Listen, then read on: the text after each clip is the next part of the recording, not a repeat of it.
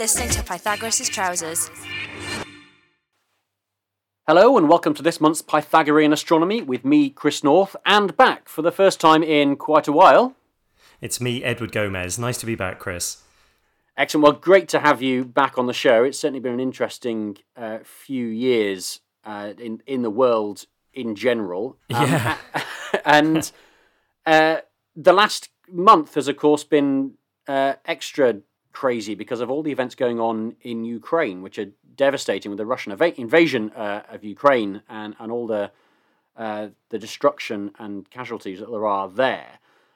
And I don't think we want to get into the, the, the politics or the military side of of any of that. Uh, that's not really our place, and I don't know about you, but I'm not best informed as to all the details of, of what's going on there, Edward. Uh, no, certainly not. But uh, it's uh, there. There has been, as obviously, a, a long shadow has been cast by this war, and um, it's had an effect on science as well. Um, many institutions in the UK and across the world have uh, had a, a, sanction on international collaborations with Russia, uh, which obviously has a big effect on uh, not only research like astronomical research, but also things that are pressing like medical and climate uh, research.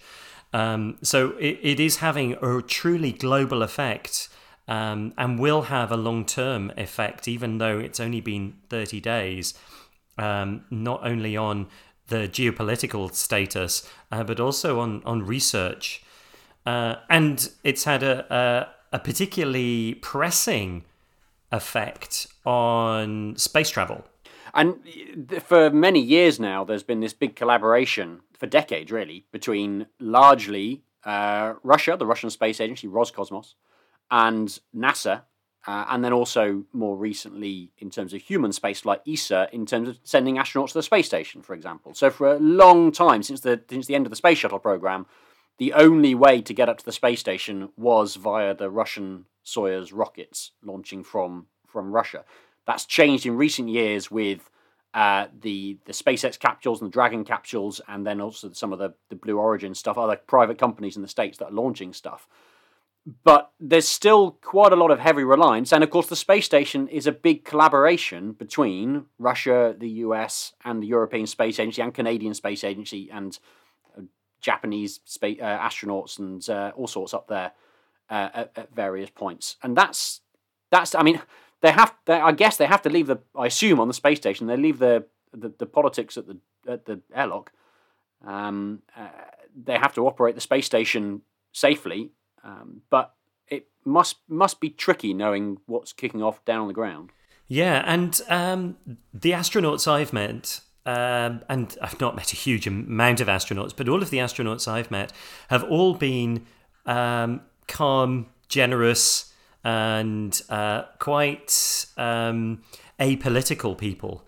Uh, which is really what you want. Uh, I understand that it's a highly competitive thing to get into being an astronaut.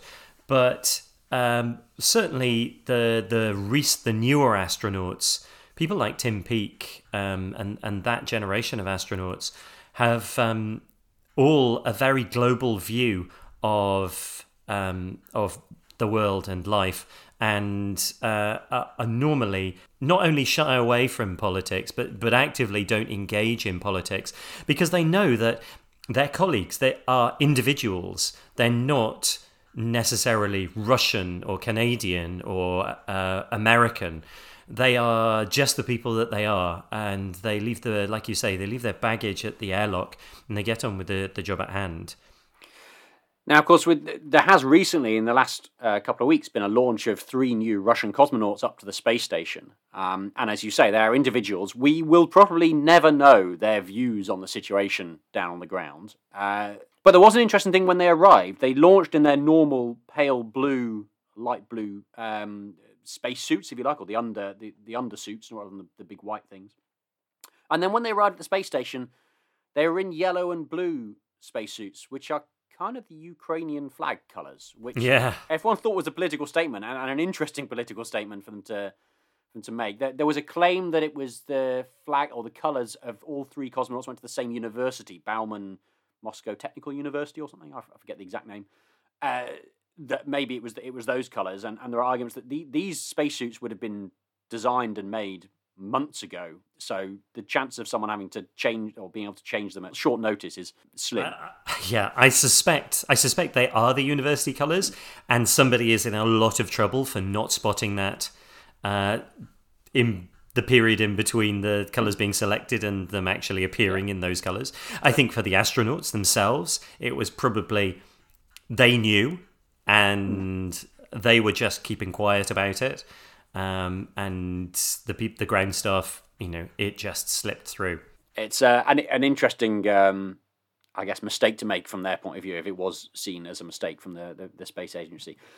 Um, elsewhere in uh, in spaceflight, the other things that are going on uh, in the world with uh, with sort of collaborations is that uh, Russia doesn't just launch its Soyuz rockets from Russia; it also has Soyuz rockets that launch from uh, from Europe. Well, not from Europe, from the European Space Agency site in French Guiana, uh, down in South America. And very shortly after the uh, the start of the, the conflict in, in Ukraine, as a result of the sanctions that Europe and the rest of the world put on Russia, Russia pulled out of all Soyuz activities in French Guiana. Now, that has an impact on existing missions um, because that means that there are missions planned for launch that that can't launch uh, on those rockets. Changing a rocket is not just a case of unbolting it from one and plugging it onto the other because they have different adapters and you know, I don't know, different Allen key sizes or whatever. There'll be all sorts of things that are different, different cable connections, I'm sure, uh, between all the different uh, the different rockets. So that's that is going to take some time to um, uh, to renew, and will probably mean that Europe starts relying less on the Soyuz rocket entirely. and Will move to its own rockets. Yeah, absolutely. And really, the Soyuz rocket, and uh, it was a stopgap. But these technologies are extremely dynamic. They are changing a lot, particularly with the commercial uh, rocket business. So I think we will see uh, big changes uh, in that landscape anyway. But uh, I agree that there will be less of a reliance, which is which is a shame because then it will lock out Roscosmos to some extent. Uh, and because of a matter of pride, they probably won't want to rejoin with ESA. And you'll instead of having this um, this collaboration, this inter- huge international collaboration, you will have different space agents be pitted against each other. And uh, space travel had been heralded as one of these uh, beautiful coming togethers of different nations, re- regardless of politics. And really throwing aside all of the shackles of the, the Cold War. And now, unfortunately, this is the, the shackles have been put on again. Mm. It mean it means in terms of the European Space Agency on Ariane Arianespace, who launched who run the, the site there, that they will probably start relying more on the Ariane 6, which is their upcoming replacement rocket for the Ariane 5. Another it's a heavy lift, it's a big, big rocket. Uh, the Vega rocket is much smaller, and that can launch small things into orbit. The Soyuz filled that useful gap of being a mid-sized launcher, um, not as expensive as the Arianes, uh, the big Arianes, um, but could launch more than the small Vegas. So we'll have to see what happens with uh, uh, with that, and I, I, suspect the Ariane six will um, will largely fill the uh, fill the hole. As you said, there are there are other private launchers uh, available as well that people might start might start using. The other big um, victim of this in uh, in science terms, uh, and and it's worth saying that of course the space flight and space exploration and astronomy are, far from the most important thing in any of this. But in terms of the impact that this has had, uh, is the uh, the ExoMars mission, Rosalind Franklin, the rover that was due to launch at the end of this year. Uh, using a Russian landing system, and that whole mission has currently just been suspended. Yeah, and that's a that is a big problem. You could see that changing rocket might be quite an easy plug and play thing, it's really not.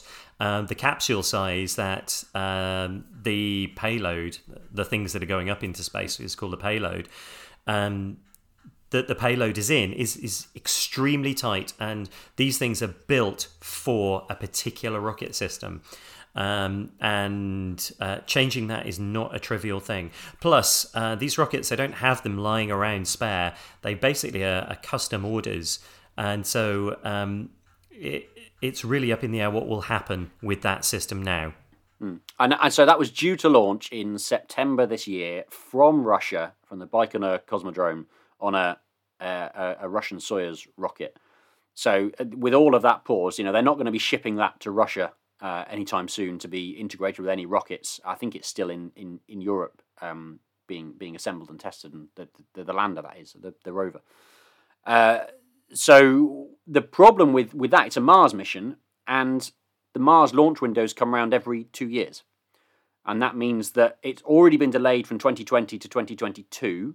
It takes about seven months to get there, so it's going to get there mid 2023. It's now going to be 2025 before it gets there if it doesn't launch until 2024. I'm sure a big uh, a big stress for all the people working on the mission for whose you know work of the last decade, I imagine, if not more, has been just suspended and just put on on hold.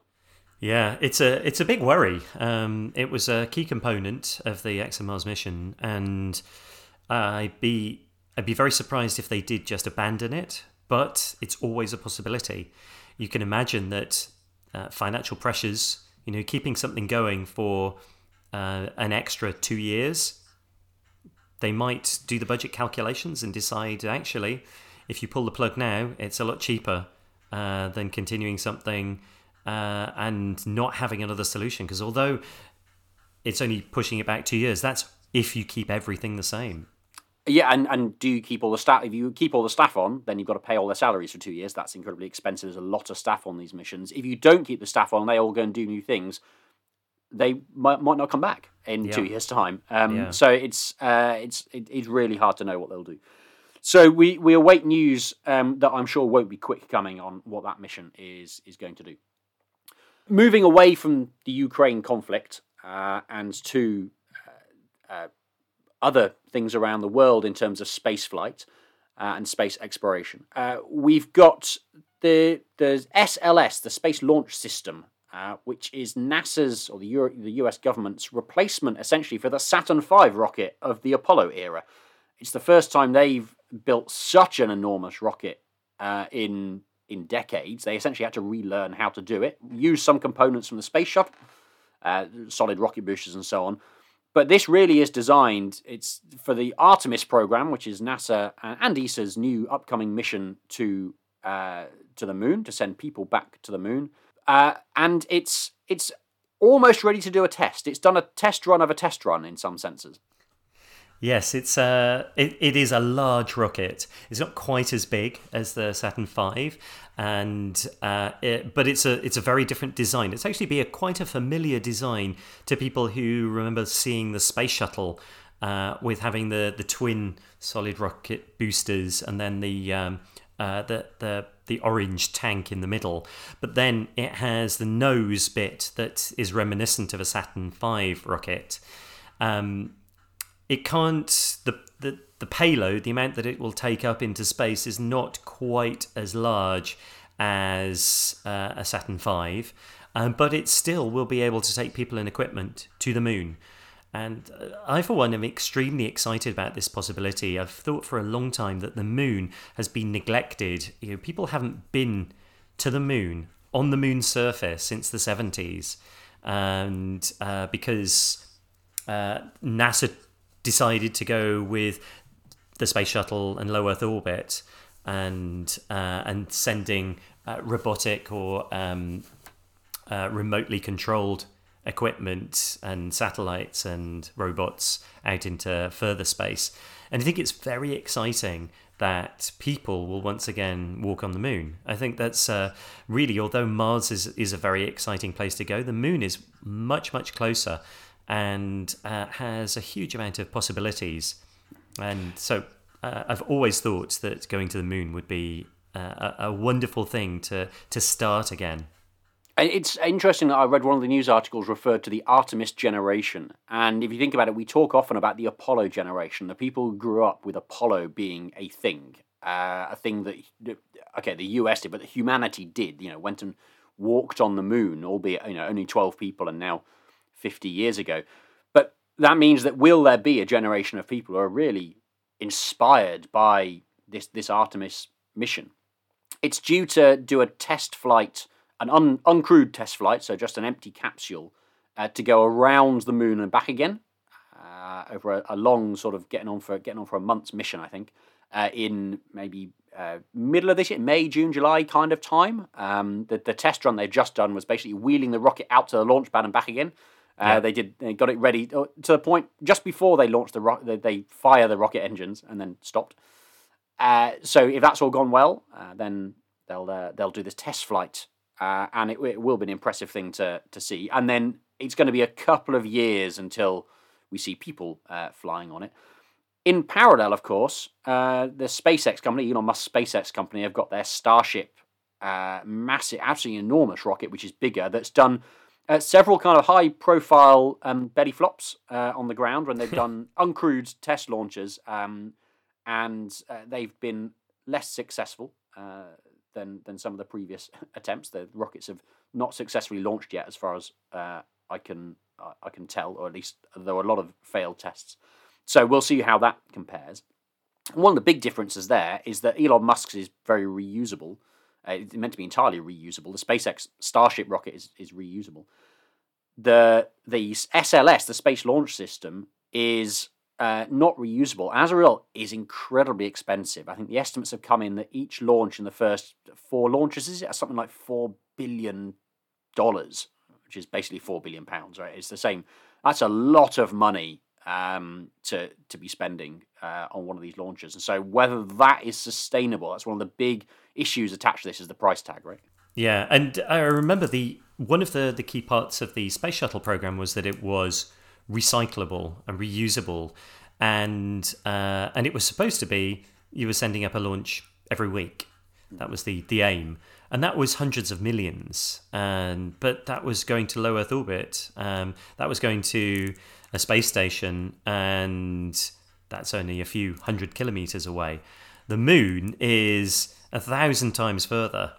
And that's a very difficult thing to make cheap. and, and also, making something reusable means that uh, it's got to endure the stresses of having explosives at the bottom of it. Um, and and that's really why it, it's a very tricky thing to do. I think Starship is uh, an extremely ambitious program. Um, and uh, yeah, it's made some quite spectacular belly flops. But if it were to work, um, I don't know how much of it is just going to be press and PR, uh, the the reusability of it, uh, versus the, um, the, the the price tag mm. like Tesla. Well, and I think yes, for for Starship, for a rocket that size, there aren't many people or many organisations who want to launch satellites or, or, spacecraft that require a rocket that size on their own. You know, you tend to be talking about mo- you know, missions to the moon or very very substantial satellites or space stations or whatever up into up into low Earth orbit, and those don't happen very often. Which I think is why the smaller rockets, the the Falcon, the Falcon Heavy, and so on, that SpaceX, and then other other Blue Origin and so on, have got their own launch systems as well, are more popular because commercial suppliers will want to use them. For example, the Starlink network, which Elon Musk has so controversially launched thousands of, of satellites into orbit and a bit of a blight on the night sky for, for astronomers is, is one of the side effects. So we'll see what with with the the spaceflight missions that are still to come. Um, we'll see how those develop over the coming years as those missions. But uh, if we do get a test launch in a few months uh, of the space launch system, that is going to be incredibly exciting uh, to watch. Uh, a very impressive rocket launch, uh, I'm sure. Uh, one other thing to update on in spaceflight is the James Webb Space Telescope. So, report on this at the end of last year when it launched. Had a few people from Cardiff talking about their uh, their experience and what they were planning to do with uh, with James Webb. It is currently doing its focusing essentially its alignment of its mirrors. Um, it's getting on its way to it's three months through its five six month uh, commissioning phase. It's at L two. Um, everything seems to have gone swimmingly, doesn't it? Yeah, it does. And some some of the initial images coming back are ultra high resolution, and something which everybody really hoped would happen and really has. Uh, so uh, all the signs are good from from the very few commissioning images that has, have been made public. So it's going to be a really very interesting time. Um, I remember when something similar was happening with the uh, Herschel Space Observatory, and uh, very small amounts of data were were being uh, sent in press releases about the, the commissioning. And it is very exciting. It's always exciting to see a new science instrument, uh, particularly one that has been waited for for so long mm. and eagerly awaited, uh, come to the time that it's actually going to do its work. Been some really interesting things on Twitter with people comparing the image that it's taken with previous images from other space telescopes, such as Spitzer, the previous big infrared uh, mission at similar kind of wavelengths um, and then also Hubble and so on as well, and comparing and contrasting uh, the two. The other thing actually about James Webb that's blowing up on Twitter, of course, is is the name. Um, the the character, the person James Webb is a, a, fairly controversial character in NASA history, with things that were going on in the 50s and 60s under his watch, uh, in in terms of uh, firing people for homosexuality and so on, which uh, are things that are uh, not good, and there are big questions about how sensible is it to start naming telescopes after people, um, given that you know, there's always these uh, grey areas in people's lives. Particularly in recent years, particularly recent people who are in the public memory. When you name something after historical figures, um, there's very little new information that you can find out that will be controversial. You might find new things out about theories uh, and their perception but if they're historical figures, you're not going to uh, to find a huge amount out. Unfortunately, with people who are um, have recently either still living or have recently been alive, that's always going to be an issue. And hopefully, that will now change uh, with um, with further missions. And but something like the Vera Rubin telescope, which is the uh, what the um, LSST, the the Large Synoptic Survey Telescope was renamed to. Um, I think that is a great thing because Vera Rubin was a great figure. If you name something after an, an administrator, it's never a good idea. Uh, also, I mean, it's doing due, doing the due diligence as well. So there have been the, the thing that's blown up on Twitter in recent days, as we record this, is the fact that this was sort of you know there was a bit of a whitewash over this in that there was a, an investigation, quote unquote, um, that didn't really find much. Whereas actually, it turns out there's a fair bit of evidence that there was stuff going on that could really have been looked into um, before deciding to to name after uh, James Webb. So we will see, and it'll be interesting to see whether the the name, I, I, them changing the name, seems rather unlikely at this stage. But whether people will just start using the acronym more instead of the name. There's been a push in the UK certainly to call it just for simplicity to call it Webb, just because JWST was a bit of a mouthful uh, maybe that will change. Of course, in Welsh it's just, so we could just call it just. Just. And uh, yeah. um, uh, okay, on to except, um, except J doesn't have a J, uh, Welsh doesn't have a J. Uh, true, true. Uh, we have to give somewhere, I guess. Um, let's move it to uh, away from controversial uh, things onto some onto some science. We should uh, actually talk about some science uh, this month. Um, one story that uh, we both looked at was this. Um, it, it was a, an undetection of a black hole, uh, which yeah. is um, something that doesn't happen very often. Well, actually, probably does happen more often than we hear about. But this this one was because the original uh, detection or apparent detection was, was in was quite high profile. It was the, the closest black hole to be found, about a thousand light years away. It just turns out not to exist. Yeah, this this happens quite a lot in in science. That somebody has a theory that makes some news and then somebody else finds something that either partly disproves it or completely disproves it, which is what happened in this situation. The researchers who were involved in the initial uh, press release about the discovery of a black hole were part of the team that disproved it and uh, were uh, very gracious about it, I suppose you could say. Um, they they fully acknowledge that that's what science is. You have observations, you come up with an idea to explain those observations. But if somebody can take new observations and come up with a better idea, that's science, and you go with that. Um, the how can a black hole disappear is quite an interesting question. Yeah. So, what the initial research appeared to see was uh, two stars orbiting around something else. So there was one star that appeared to be wobbling, and then the other star was going in a wider circle around that. Uh, and people quite naturally thought there was something that they couldn't see that was making the star that's in the center wobble a bit. Uh, and they thought that's a black hole. And actually, what it turned out to be was that you, they'd observed this binary star system, a system of two stars, in quite a unique time. It's something that happens to all binary star systems, but it happens relatively quickly. So you've got to be really lucky to find out of the whole age of the, the, the binary star system, you've got to be really lucky to spot it at exactly that point when one of the stars is pulling gas from the other, and that's what's causing the wobble, not about uh, something that you can't see, i.e., a black hole.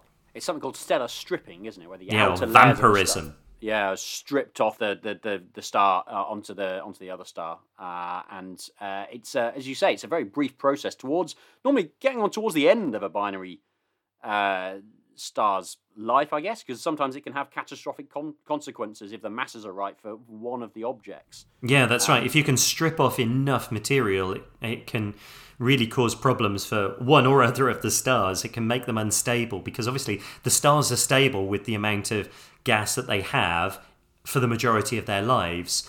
Uh, and if you add more gas, so either the, the, the one that's doing the stripping, the, the more massive one, uh, if that gets a big dump of gas, it can make it explode. And we see that in uh, uh Type 1a supernovae.